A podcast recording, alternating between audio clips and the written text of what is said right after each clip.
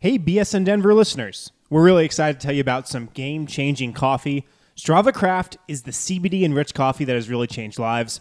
Their reviews are incredible. Make sure you check them out today. This C B D-infused coffee has taken away long-term migraines, back pain, arthritis, I B S, and has helped decrease anxiety. You name it. C B D is all natural. It's also not psychoactive, and the coffee is rich and tasty. We could not recommend it anymore. Torrey listeners, check it out for yourself today and receive twenty percent off when you use the promo code B S N twenty nineteen at checkout to get your Strava Craft coffee for twenty percent off and shipped straight to your door.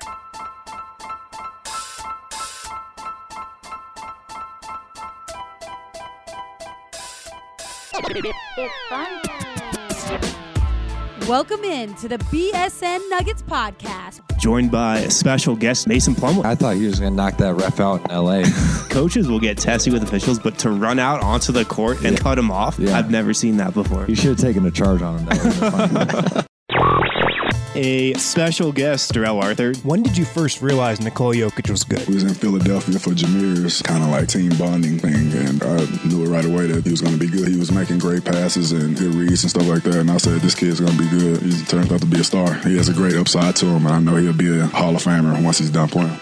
And now, here's your hosts, Harrison Wind and Christian Clark. What's up? Welcome to the B S N Nuggets podcast. We're presented, as always, by our friends over at The Green Solution. Visit any one of The Green Solution's seventeen Colorado locations, or you can browse their entire inventory online at my green solution dot com, reserve products online, and pick up at your local T G S Express checkout. You'll be in and out in minutes. Use promo code B S N twenty for twenty percent off your entire purchase. Harrison Wind and Christian Clark here, Monday edition of the show. We're recording this Sunday, the day after the Nuggets' Game seven win, ninety to eighty-six, over the San Antonio Spurs. The Nuggets got Portland in the second round. Quick turnaround beginning Monday night here in Denver. A Game one should be a great series as well. So here's what we'll do on today's show.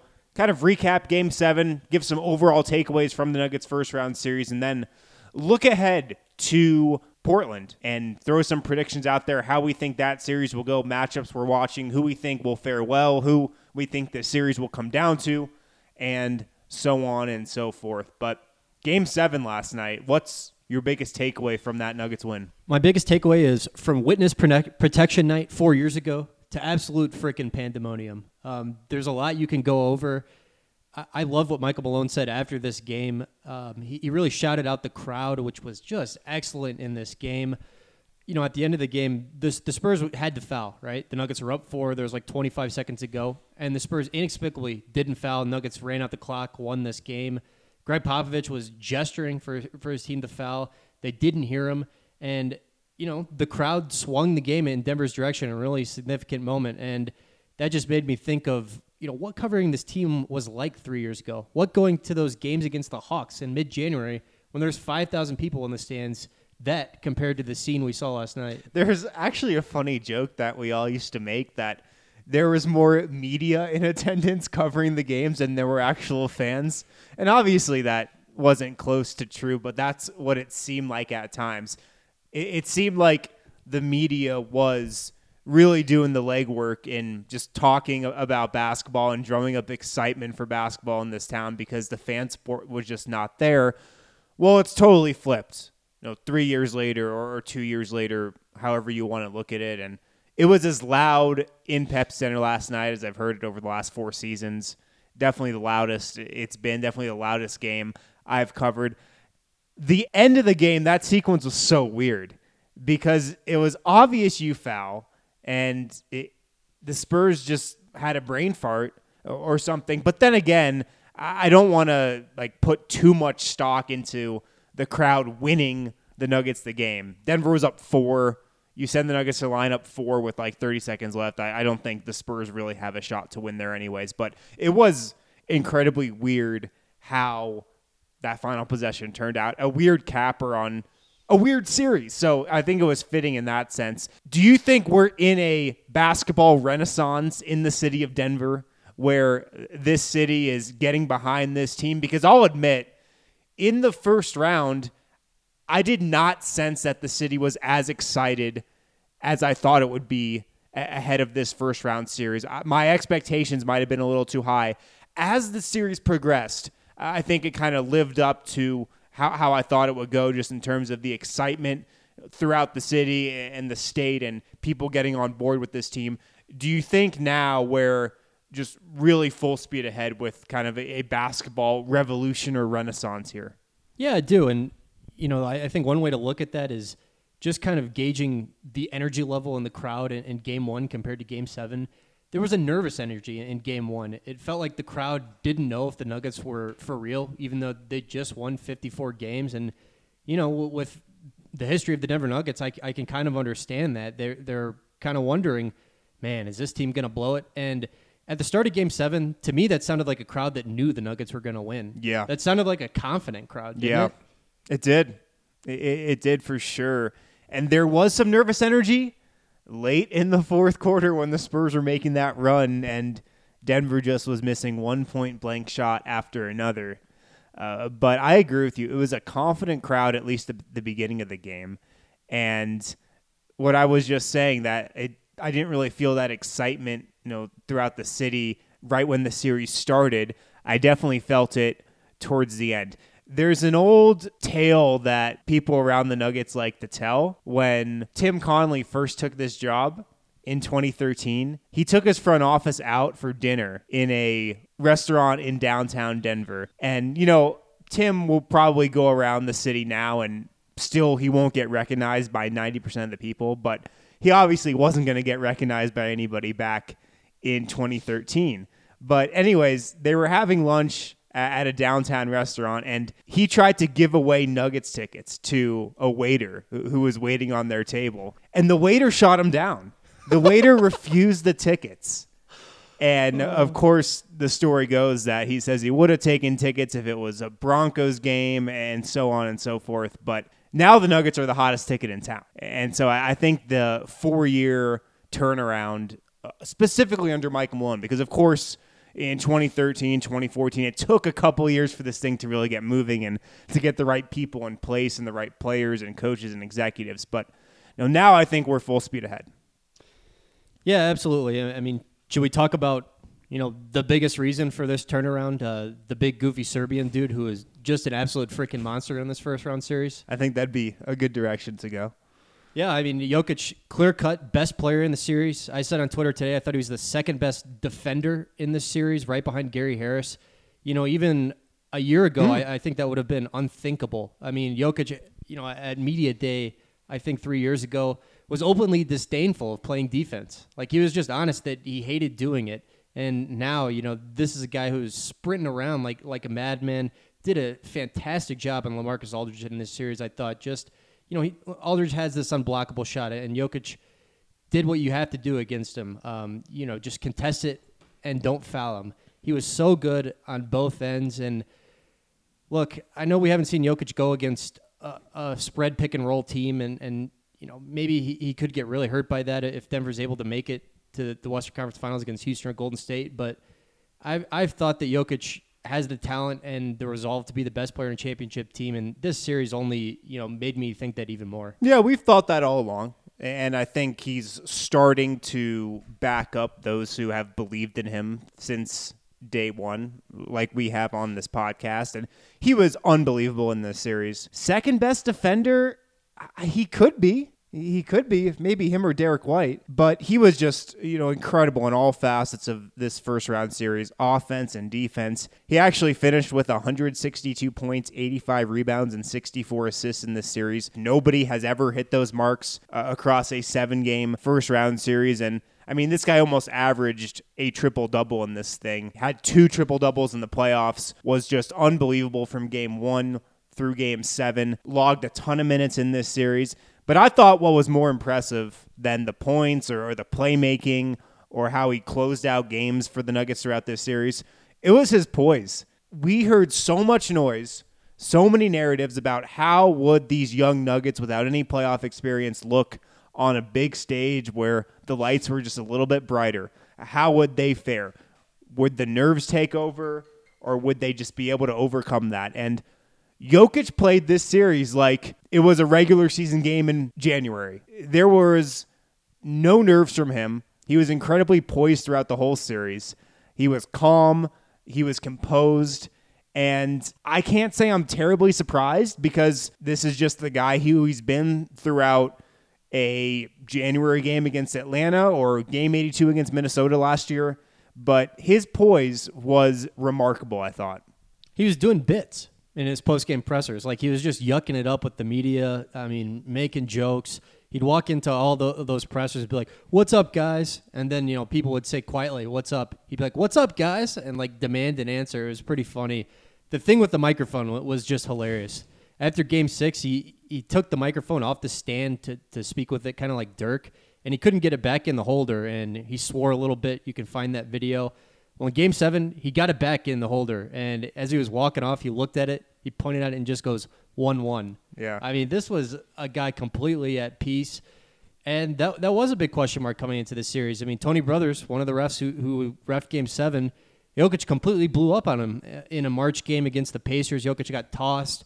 Um, there was another game, you know, two weeks after that against the Wizards where Jokic kind of F-bombed the refs and got tossed. That one was deserved, I thought. So, yeah, Jokic keeping his cool, even, you know, in the rare instances when things were going his way or didn't agree with the call, I think was crucial for Denver in this series. It was. And going back to a lot of the questions that were mounting heading into the series about how Jokic would fare in a playoff setting where there's more pressure and there's more intensity and there's more scrutiny that comes with it. A lot of people were quick to remind me uh, around the team, from, you know, the front office to, to the coaching staff, that Jokic has played in a lot of big games before, even though he hasn't played in playoff games per se. I mean, this is the guy who's played for the Serbian national team in big games. He was a key figure on Serbia's silver medal Olympic team in twenty sixteen. That's a team that lost to the U S in the gold medal game, but, you know, he was a crucial piece on that Serbian team.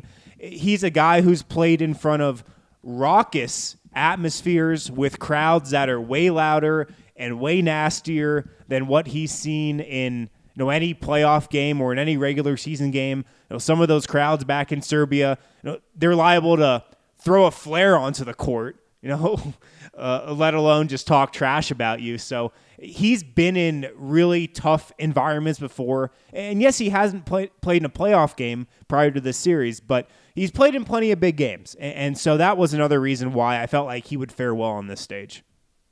Yeah, and I think the other thing that we should talk about um, as far as Nikola Jokic in Game seven, just the minutes total. Jokic played forty-three minutes, twenty-seven seconds in this game. Michael Malone told him before the game, be prepared to go forty-eight if we need you to. He said Jokic thought he was joking at first, and he's like, no, I'm serious, man.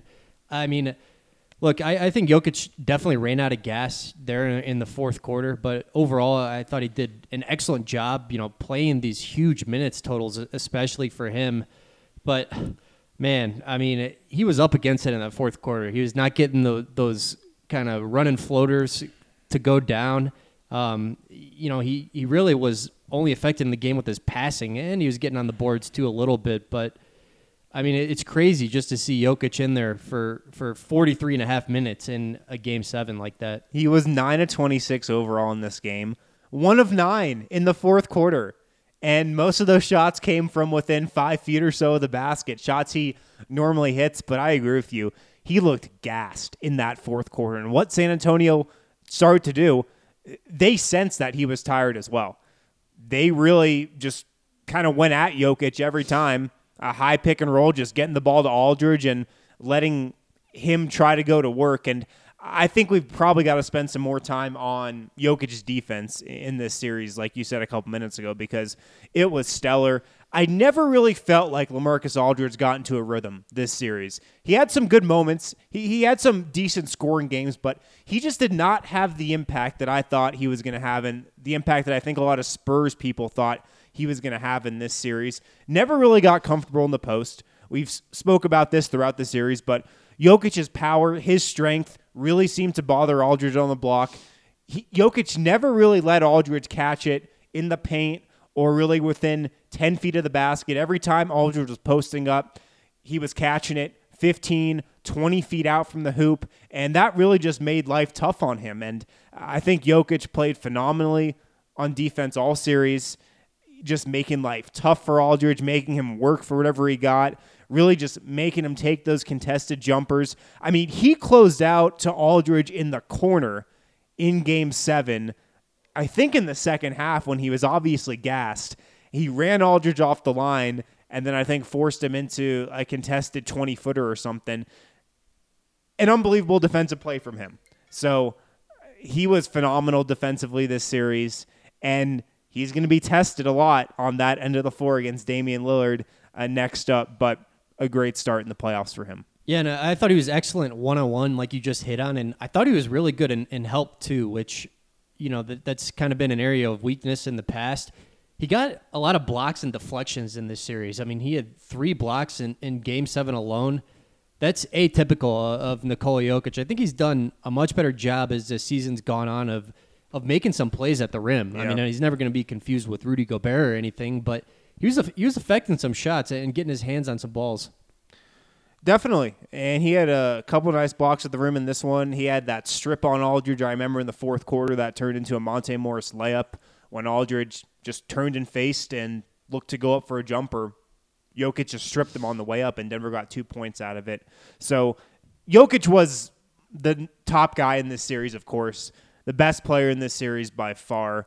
Arguably the best player in the entire first round of the playoffs. I think you could really make a case for him, even over a guy like Dame Lillard, although you know, Lillard was incredible in his own right uh, throughout those five games of Portland's first-round series win over the Thunder.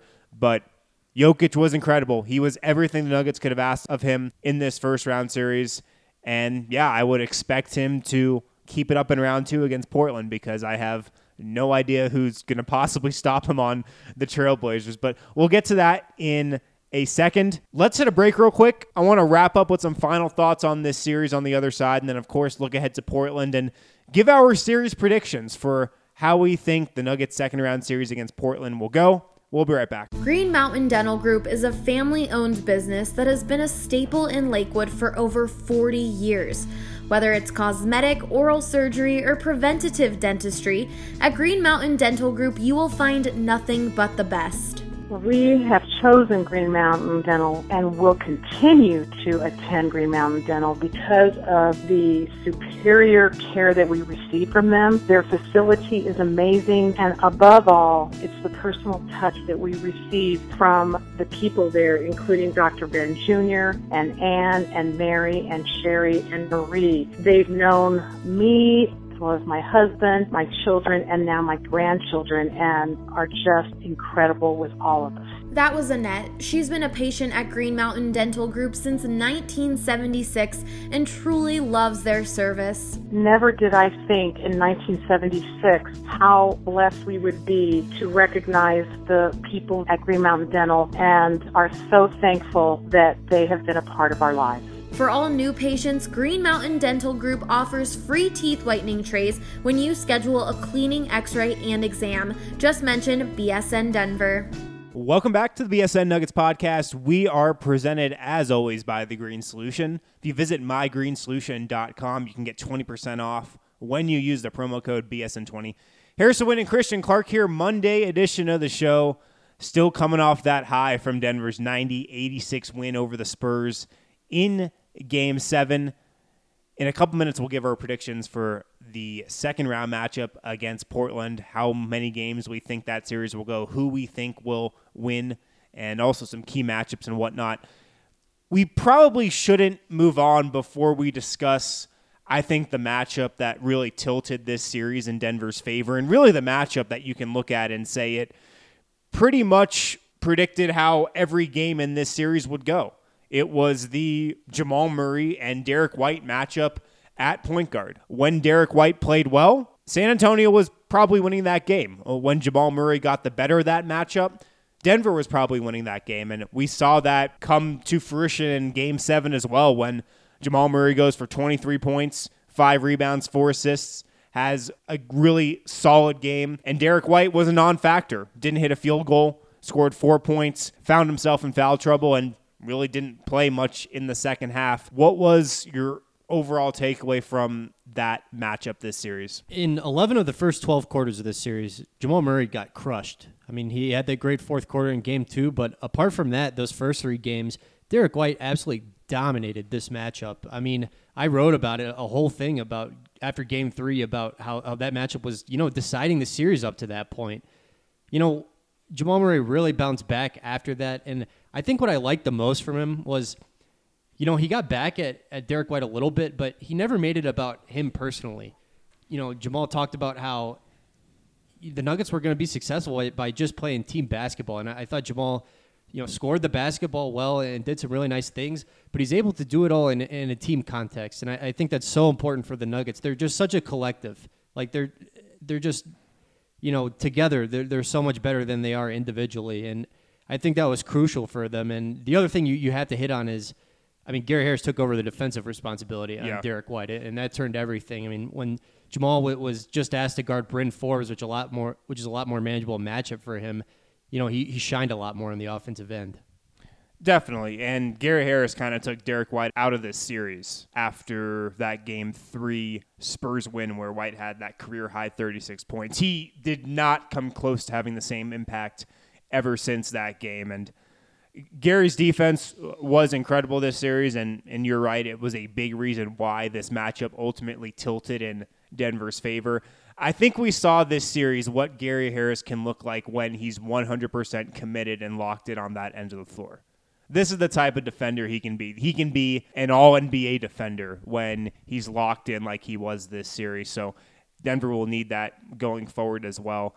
Uh, but it was weird how Derrick White just kind of was phased out of this series. And Pop really went with Patty Mills and Marco Bellinelli mostly in the second half in Game seven. We didn't really hear much from Derrick White. He seemed pretty frustrated in these final few games, found himself in foul trouble, and really these last three games in five, six, and seven, turned the ball over a lot in game four when the Nuggets won in San Antonio, and he was really a non-factor. He seemed frustrated by Gary Harris, and you know, he found himself in, in foul trouble a lot because you know Jamal Murray began to find his offensive rhythm late in this series, of course, and uh, kind of hurt Derrick White at times. So it, it was a good series for him to start, and then No, he kind of got a reality check a bit, I thought, later on. How about the shot Jamal Murray hit to essentially put this game out of reach? I mean, it, that thing, it, it felt like it traveled twenty-five feet up in the air. It was kind of this floating jump shot from the left elbow. Yeah. It was it was poetic in some ways because in um, game one, yeah. Jamal Murray missed a, a pull-up from the right elbow that, that could have given Denver the lead and a one-oh advantage in the series. That was a, a hell of a shot. Jamal Murray is... Man, he's a, he's such a good, tough shot maker. Like, he, he can hit those, you know, contested runners from, from fifteen feet away where he shoots it a million feet up in the air. You know, and, and that's such a that's a skill, I think, that becomes so much more valuable come playoff time. Um, you just have to have guys that, that can make contested shots in the playoffs. And, you know, Jamal Murray is one of the few guys on, on this Nuggets roster who's capable of doing that. And it was also poetic because that was really the shot the Spurs had been giving the Nuggets all series. You know, they wanted to take away the three and shots at the rim, and they were really giving Denver anything from ten feet to seventeen feet the entire series. Those were the shots that the Spurs wanted Denver to take, and, you know, sure enough, that's the ultimate game winner that Jamal Murray hits. Not even a jumper, a running one-footed floater from the foul line, a really tough shot. So a good series for Jamal. It started out tough for him, and I think there were a lot of questions that arose after the first couple of games about what kind of guy is Jamal Murray going to be moving forward. But as ha- has happened time and time again this year, and as tend to, as what tends to happen in the playoffs, people can jump to conclusions a little too quickly. Something else that was fitting about how Game seven transpired, Denver played great defense, and this was really a defensive slugfest. I mean, the Nuggets and Spurs combined to shoot eight of forty-three from three-point range. Neither team shot above forty percent from the field. A really ugly offensive game. The Spurs only had thirteen points in the first quarter. Denver only had twenty-three, so it's not like they were hitting on all cylinders on offense either. But, you know, the Nuggets, their defense in this game and, and this series, I thought was great. No, the Spurs aren't an offensive team that really scares you, but they were solid over the course of the season, about league average. And, you know, Denver made them look like an offense that was taken out of nineteen ninety-eight for most of the series. Yeah, I mean, the, the Spurs had thirty-four points at halftime. The Nuggets led by thirteen at half, and it should have been at least twenty-five. I mean, if the Nuggets had, had played halfway decent on the offensive end, th- this game would have been out of reach at halftime. When they're only up at thirteen, I, I told myself, like, oh, man, this is going to be close at the end, isn't it? Because and it was. Denver let them hang around a, a little bit too much. But real quick, the pace of this game, guess what the pace of this game was? Uh, like an eighty-nine? eighty-nine, exactly. eighty-nine, How'd wow, you I guess that, that? Right. Yeah, eighty-nine. I think that was a series low, but there there were some games this series where the pace was around ninety or ninety-two, too. Oh, my God, that's insane. I mean, I, I think part of this game was was just game sevens are just weird in general. Yeah. Like, they they just tend to go this way. They're, they're played at a crawl.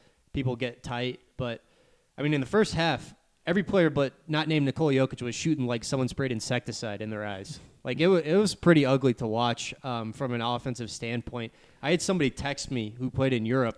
Ugliest half of professional basketball I think I've ever seen, and I played it in Estonia.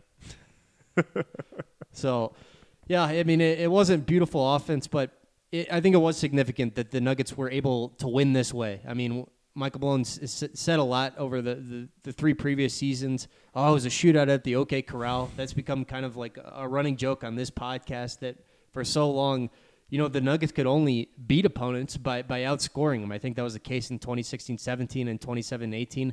That finally changed this year. Uh, Nuggets vaulted to tenth in defensive rating. They were first in three-point defense. They were first in fourth-quarter defense. You know, they showed all year. They had the ability to turn it on and, and play really good defense when they wanted to, and this was another instance of that. And I think what Denver's turnaround on defense can really say about defense in general, it's a lot about effort.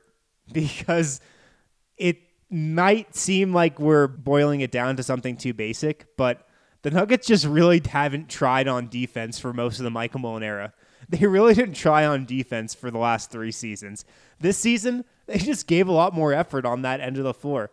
And, of course, a lot of it was having Paul Millsap available for more games than he was a year ago, and you know, maybe a few little tweaks here and there, but it wasn't anything crazy schematically that Denver did different this year than they did last year. It was just they they tried harder, and it's really what it comes down to. I agree. I mean, defensively, I don't think the Nuggets have a lot of talent, to be honest with you. I mean, out of the starting five they played most of the year, I think only Gary Harris is a guy who I'd say is a really good on-ball defender. I think Paul Millsap is above average, and I think Millsap's an excellent team defender.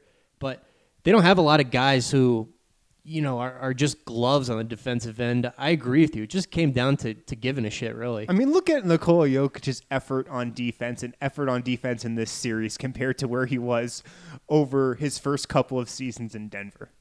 I mean, it looked like a guy who was playing in a Harlem Globetrotters game to a guy who finally realized, like, okay, this is how I'm supposed to play defense this year. It was night and day. So I think the defensive improvement this year was remarkable. I think Mike Malone deserves a ton of credit for sure. And it's one of the big reasons why I think he should be coach of the year, to get these guys to buy in to play defense. The coaching staff has to get these guys to buy in to play defense, and that's something they were able to do this year. And to go from one of the worst defensive units in the league to a top ten defense with entirely the same roster. It's not like they brought in Tony Allen. It's not like they brought in Rudy Gobert. To do this with this roster after what this group had been doing on the defensive end of the floor for the last couple of years was remarkable. And the last thing I've got on this subject, maybe losing Game eighty-two to the Timberwolves last year was the best thing that could have happened to the Nuggets, actually. Maybe. It oh, was. Okay. I think we know that now. Yeah, I mean, a, a lot of guys have said that, you know, that, you know, the pain of coming up short a game a game out of the playoffs for the second year in a row is, you know, really a, a crystallizing moment and making them realize, like, we have to be more than than just a good offensive team. Yeah, some final notes from this game, Game seven. Mason Plumlee had maybe his one and only really good game of the series. He had just been taken out of this series, was a non-factor pretty much in Games one through six. I feel like he gave Denver some really strong minutes in this one. Two offensive rebounds for Plumlee in twelve minutes, five points, six rebounds, two assists, and a steal. He was solid in this game. the bench played a lot better in Game seven, I thought, than they had fared at times throughout the series. And that was big because the Spurs bench, it's not something that really pops off the paper. Denver's bench really should have outplayed it for the entire series. They didn't, and that was the reason why the Spurs won a couple of those games, like Game six, for example. The Nuggets really had played neck and neck with the Spurs all game. Jokic had that forty-three point game, and then the bench just gave it away at the beginning of the fourth quarter. That didn't really happen t- to that extent in Game seven, although the Spurs definitely came back in this one too.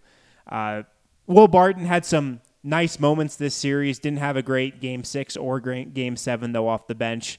Uh, Malik Beasley, solid, I thought, in this series. Didn't shoot the ball as well as he wanted to, but still really made an impact, I thought, and gave the Nuggets good minutes. Torrey Craig really changed this series when he came into the starting lineup, and you've got to give Mike Malone a lot of credit for making that lineup move when he did. And Paul Millsap had two really big offensive rebounds in this game late in the fourth quarter when the Nuggets just could not get anything to go around the rim. So he deserves a lot of credit for doing some dirty work. And he also had a nice first quarter scoring-wise.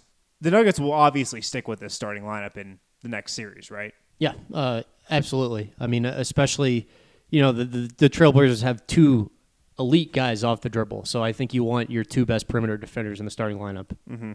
Let's look ahead to this Blazers series now. Let's throw some predictions out there for how we think it will go.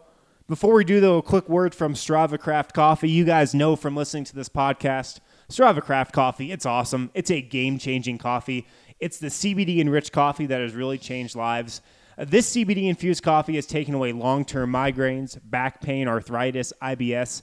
It has helped to decrease anxiety. You name it. C B D is all natural and not psychoactive. The coffee is rich and tasty, and we cannot recommend it any more to our listeners. Check it out for yourself today. Receive twenty percent off when you use the promo code B S N two zero one nine at checkout, and you'll get it shipped straight to your door. All right, let's look ahead to Portland. Game one Monday night. To set us up for that, let's go to the Total Beverage Fan Hotline. Hear from our guy, Chris. Let's hear what he's got to say. What a series. It's uh, Chris in Denver. Um, man, what can you say about that Game seven? What can, what can you say about that series? Man, first off, I think this that was just what this team needed. Uh, you know, we all know that they're the young team. I think that, uh, you know, I think they're like, what, the, the eighth youngest team in playoff history. Uh, they, you know, they clearly have a lot of highly talented players that, you know, with all-star and all-N B A type ceilings.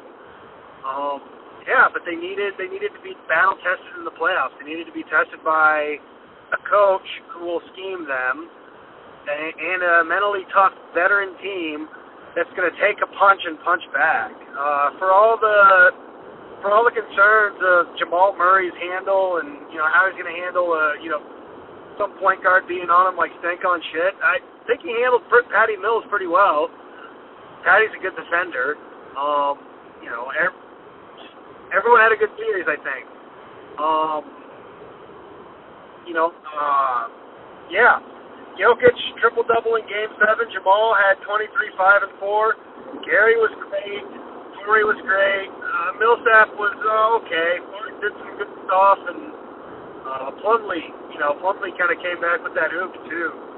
So uh, I, I guess the next question, you know, is, is how do you feel about the immediate future? Let's talk long-term and immediate. Uh, Portland, obviously going to be a tough team. But, um, I don't know, call me crazy, but, you know, Dame Lillard had that fifty-point game against O K C, and they won by three. He had fifty points against a good yet flawed team with their best player banged up, and they won by three on a last-second forty-foot shot. Dame's great. He's probably going to have a great series against the Nuggets. He might have, he might have thirty a game, but thirty ain't fifty. Uh, C J's been turning it on lately too, but you know, I, I think with Gary and uh, with Gary and Craig, they can kind of slow him down. And I really have the feeling that uh, Jokic is just going to feast, uh, feast against their bigs. Um, I don't know. I might be crazy though. They were three one this year. They could have won four oh, but they decided to choke Houston to the or to, to, to tank Houston to the four seed and play Isaiah Thomas and you know, just bad players with two minutes left on the road in a game they were winning. But what are your thoughts on that? Immediate and long-term future. What does this series mean for this Nuggets, for this Nuggets team? It's been a great season. I hope we get another. Uh, I, I hope we get another twelve wins this year. Uh, Nuggets were great. B S N was great. Callers at B S N were great. All right, Chris. Thanks for the call. And I know I got a lot of other calls from you guys on the Total Beverage Fan Hotline last week. Sorry I didn't get to them, but keep calling in throughout this second round series, and I'll promise I'll get to some later in the week. Just didn't work out to get to those calls last week when we were on the road and whatnot. But Chris brought up a lot of good points there, and I think a lot of points that I agree with. I want to start off with what I think my biggest read on this series is, my biggest kind of insight to this series, just looking at this thing initially, and Chris hit on it. I think Nikola Jokic is going to absolutely eat in this second round series. I have no idea how Portland's going to stop him. Portland obviously doesn't have Jusuf Nurkić. Enes Kanter's got like a separated shoulder. I'm not sure how Portland is even going to limit Jokic at all. I mean, think about the numbers Jokic just put up, and that was against a big man rotation of Jakob Poeltl and LaMarcus Aldridge, which I think is actually above average defensively. I mean, mm-hmm. I think they're solid, and, and Jokic put up these ridiculous numbers. There's no question in my mind that that Enes Kanter, Zach Collins, and Myers Leonard is is inferior to whatever the Spurs just threw out defensively. So, yeah, I mean, Jokic has a chance to, to just make absolute barbecue chicken uh, uh, out of this Trailblazers front court. Um, I would expect him him to continue to put up just huge numbers. I mean, even in those regular season games where Nurkic played, Jokic put out some monster numbers. I mean, did he have did he have a forty-point game against the Trailblazers in the regular season? It was it was something approaching that, I believe. Um, but, yeah, I'm totally with you. Uh, Jokic just should continue to, to feast. Um, I mean, I'm going to be looking at him on the defensive end in this game because they're obviously, you know, a lot a lot more guys who are, are capable off the dribble on Portland's roster versus San Antonio's. Yeah, speaking about Jokic's offense in this series uh, real quick, and against Portland this year, it looks like he had twenty-two in that game that Denver tanked at the end of the season. He had forty, you're right, in a one sixteen one thirteen home win over the Blazers back in January. He also had fifteen points in a road win uh, against Portland. So he's had some solid offensive outings against the Blazers this season. I would expect Portland to double him, though, and double him hard throughout the series, as San Antonio did at times. But I do think the Spurs went away from that strategy, Uh, right or wrong, as the series wore on, and we saw it a little in Game seven, but they did not ever double him as close to with the regularity that they did in Game one throughout the rest of the series. But Portland's got to double him to, I think, have a shot in this series of just staying with Denver on the offensive end, because you're right, there's no way any of those Blazers bigs could limit Jokic at all, you know, throughout the series. The only way he doesn't have just a huge impact and average somewhere around twenty-five points per game on the offensive end, or maybe even more, as if he finds himself in foul trouble, which could always happen. But it's just really difficult to imagine Portland's bigs limiting him at all. And Denver will just have to make shots if Portland tries to double him, which I expect them to do. Let's talk defensively, though. How do you think the Nuggets match up with Portland? Because that's also going to be a big tell in terms of how this series will go. Yeah, I mean, I think that they're going to put Gary Harris and Torrey Craig on Lillard and McCollum. Which one? Hmm, that that's kind of tough. I could see Michael Malone, you know, going with either Craig or Harris and Damian Lillard. If I had to guess, maybe Harris. But what that means is Jamal Murray is gonna they're gonna have to hide him on on one of Portland's forwards. Um, probably Mo Harkless is is the likeliest candidate, but that's my guess for, for how they'll try to, to slow the Trailblazers, at least early on. Yeah, I think you start Craig on Dame Lillard, actually, and you start Harris on McCollum. And I think the reason you do that is because I, I think you want to avoid getting Gary Harris into any potential foul trouble.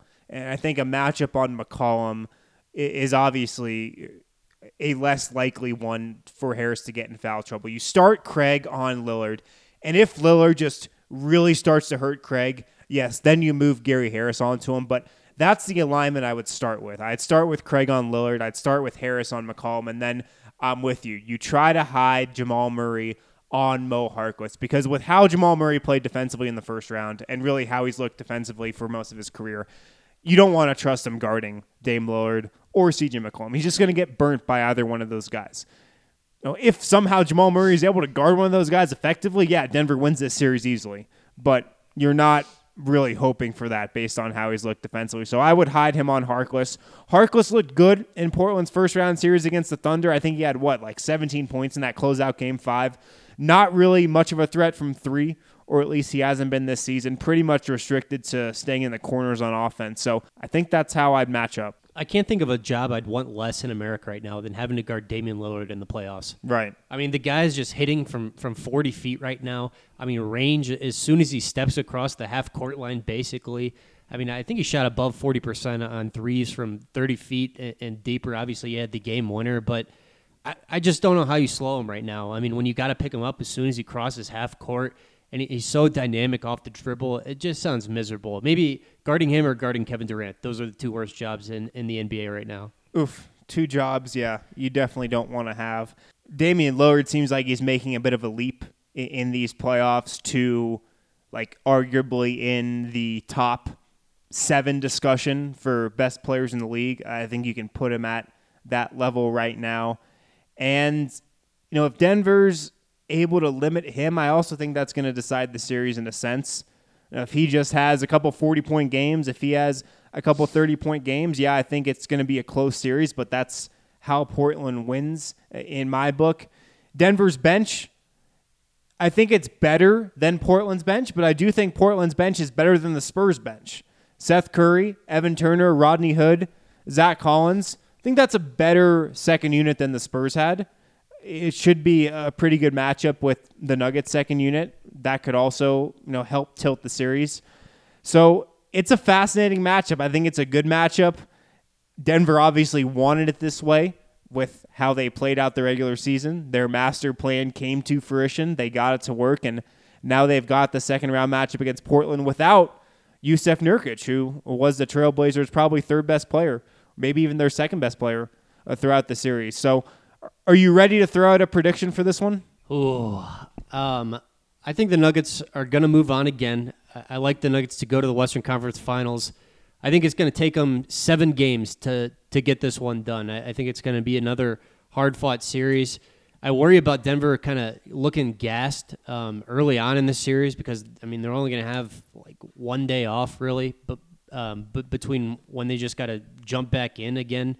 But, yeah, I like Denver to get this done, and Nikola Jokic just to continue to dominate. Yeah, I think Nikola Jokic is the M V P of this series. I think he outplays Damian Lillard, and I think the Nuggets win in seven as well. I think Denver probably loses game one at home, kind of like they did against the Spurs, maybe a little bit because of the fatigue factor that you mentioned.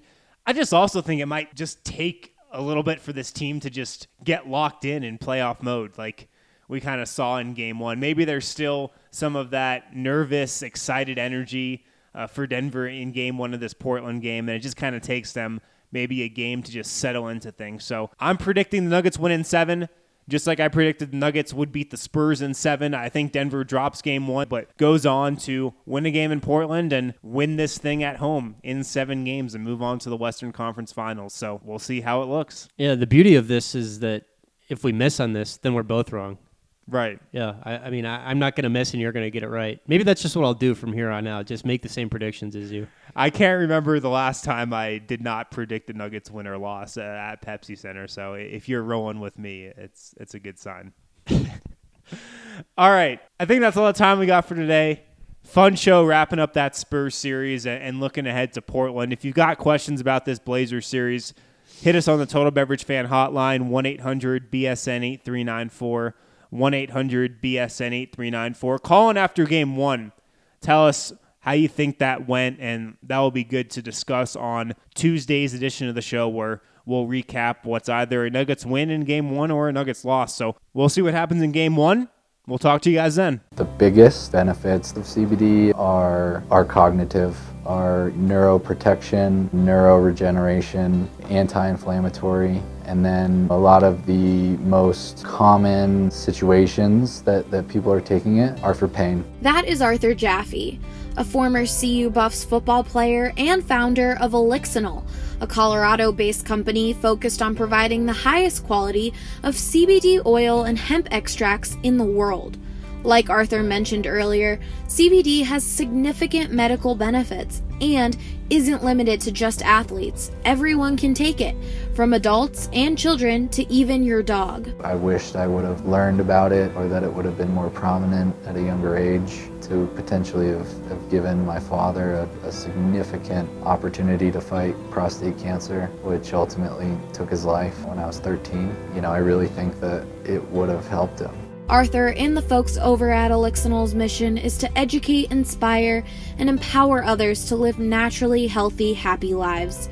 To learn more and join the C B D conversation, check out elixinol dot com.